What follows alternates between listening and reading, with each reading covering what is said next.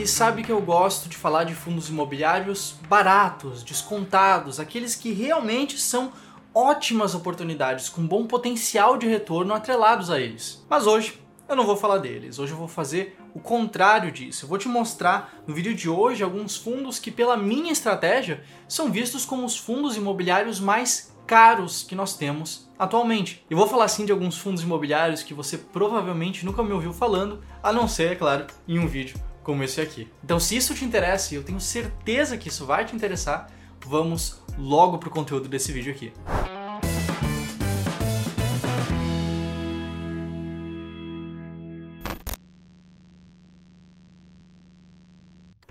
Bom, antes de mais nada, o que, que significa um fundo imobiliário estar caro? Já te adianto, isso não significa, isso não está nada relacionado ao fato desse fundo imobiliário específico ter uma cotação nominal muito alta. Um fundo imobiliário cuja cota custa 100 reais, custa 150 reais, ele não é mais caro do que um fundo imobiliário cuja cota custa 10 reais, por exemplo.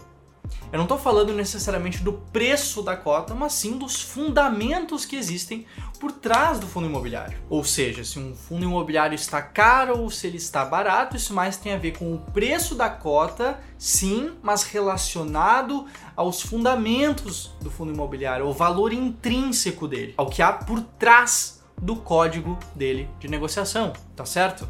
E caso você não esteja entendendo muito bem qual é a diferença entre um fundo imobiliário caro um fundo imobiliário barato, ou porque eu estou dando a entender que os fundos caros não são assim tão bons, bom, primeiro de tudo eu quero te mostrar um gráfico que eu retirei desse livro aqui, o Investindo em Ações no Longo Prazo, do Jeremy Siegel. Esse gráfico que está aparecendo agora na tela, ele mostra o desempenho através dos anos de carteiras de ações baratas, que aqui, no caso, estão sendo medidas pela métrica de preço por lucro, ou price to earnings em inglês, comparado com ações caras e também ali comparado com a média do mercado, com S&P 500, para dar ali um, um benchmark, para dar uma média para a gente conseguir comparar melhor. E o que eu quero que você perceba nesse gráfico especificamente é como tudo que está dentro dele é proporcional.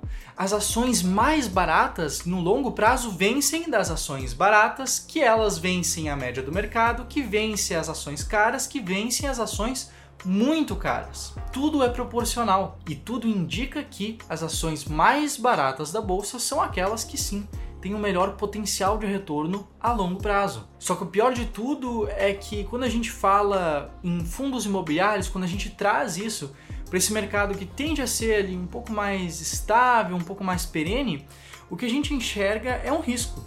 Porque você pode perceber também por esse gráfico que investir em ativos caros não necessariamente te faz perder dinheiro. Você a longo prazo não vai perder dinheiro investindo em bons ativos com boa qualidade, por exemplo.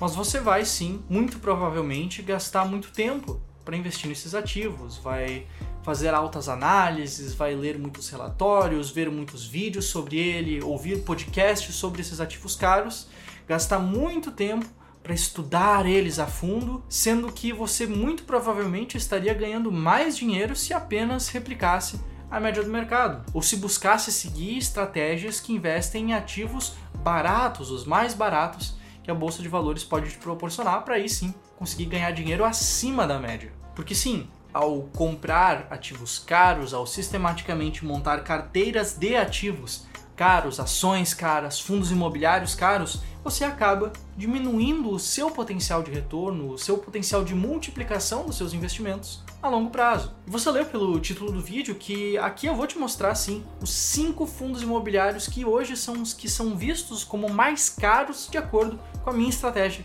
de investimentos, a estratégia Strength.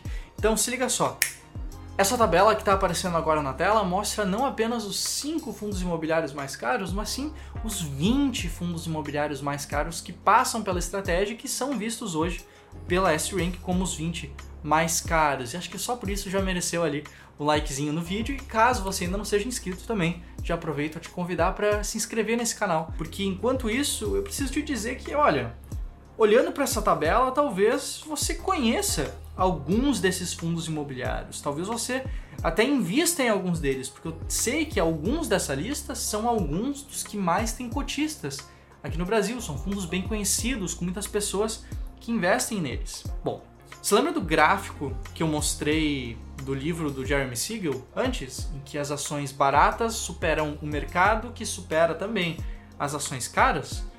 Questão é que nós, aqui do Clube do Valor, a gente fez um trabalho similar olhando apenas para os fundos imobiliários. Se liga só nesse gráfico que está aparecendo na tela agora. Nesse gráfico a gente tem quatro linhas: a do IFIX, que é a nossa média do mercado, a do IFIX Equal Weight, que a gente calculou para verificar qual seria a performance do IFIX se todos os ativos dentro dele tivessem exatamente o mesmo peso, porque o IFIX hoje ele é uma carteira ponderada.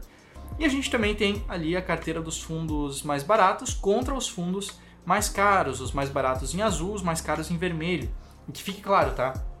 Essa classificação de mais caros e mais baratos, essas carteiras que foram montadas, envolvem rebalanceamentos frequentes. Isso considera apenas a métrica de preço por valor patrimonial para classificar os fundos imobiliários como baratos ou caros, quanto menor for esse indicador, mais barato ele é. E ele olha apenas para os fundos imobiliários que fizeram parte do IFIX em cada um dos meses que a gente analisou esses fundos. E tudo isso para te dizer que aquela mesma tendência que foi apresentada nesse livro aqui, que hoje é um clássico dos investimentos, também se mantém no mercado de fundos imobiliários. Os ativos baratos seguem superando a média do mercado a longo prazo.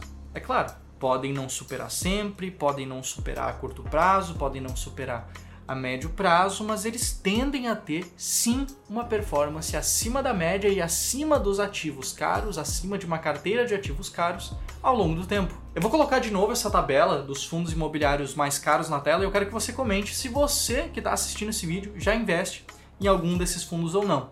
Porque enquanto isso, eu preciso te dizer que para você investir bem em fundos imobiliários, não é apenas para você olhar para a métrica de preço por valor patrimonial, porque mesmo sabendo dos resultados que eu acabei de te apresentar naquele gráfico ali, eu nunca faria isso. Eu nunca investiria olhando apenas para esse indicador. Eu nunca confiaria em apenas uma coisa e investiria em qualquer coisa, não é mesmo?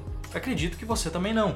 Mas a questão é que boas estratégias de investimentos, elas também não precisam ser a coisa mais complicada do mundo, a coisa que tome mais tempo do mundo na sua vida. E esse é o caso, por exemplo, da estratégia S-Rank. O racional da S-Rank, inclusive, também envolve escolher aqueles fundos imobiliários que estejam ao mesmo tempo descontados, baratos, que sejam sim boas oportunidades de retorno e que também paguem bons rendimentos e pague esses rendimentos de forma estável. É uma estratégia que busca ali por ativos descontados, aqueles nos quais o mercado muitas vezes não acredita muito, mas que seguem dando resultado. Ou seja, aqueles fundos que estão sendo vendidos por menos do que valem, mas que seguem dando resultado acima da média. Mas, é claro, isso apenas depois de alguns filtros. A gente passa um filtro de liquidez para não pegar os fundos pouco líquidos, a gente passa um filtro de estabilidade de rendimentos para garantir que a gente escolhe apenas os melhores, não os que mais pagam, mas os que melhor pagam, de forma mais estável, de forma mais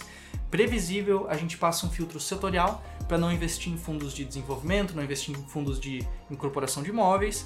E a gente também passa ali um filtro de idade para não investir em fundos muito recentes, que às vezes podem dar uma ideia um pouco errada se você analisar os poucos dados que existem nesses fundos.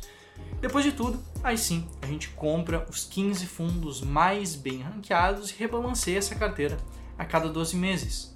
Com isso, obviamente, capturando os que são os melhores pagadores de rendimentos mensais e também aqueles com maior potencial de retorno. E seguindo essa estratégia, os resultados obtidos nas simulações que a gente fez são mais ou menos como esse outro gráfico aqui que está aparecendo na tela, uma estratégia que de fato mostrou bons resultados ao longo dos anos. E é aqui justamente que eu quero te fazer um convite. Convite esse que é para você começar a investir melhor no mundo dos fundos imobiliários. Recentemente eu publiquei uma aula gratuita explicando mais detalhes, em maior detalhes, como funciona a estratégia S-Rank.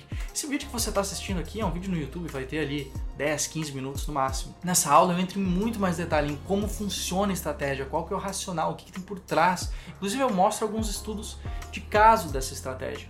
Então eu recomendo fortemente que você clique no link que vai estar ali na descrição, clique no link do comentário fixado para dar uma olhada nisso, que eu tenho certeza que vai te ajudar na sua jornada enquanto investidor. Você não precisa aplicar 100% dessa estratégia, você não precisa mudar a sua forma de investir, mas eu tenho certeza que o conteúdo que está ali dentro vai sim mudar a tua relação com os teus investimentos. Beleza? Tamo junto? Bom, por esse vídeo era isso. Meu nome é José e eu te vejo no próximo vídeo sobre fundos imobiliários aqui no canal do Clube do Valor. Um abraço, até mais, tchau, tchau.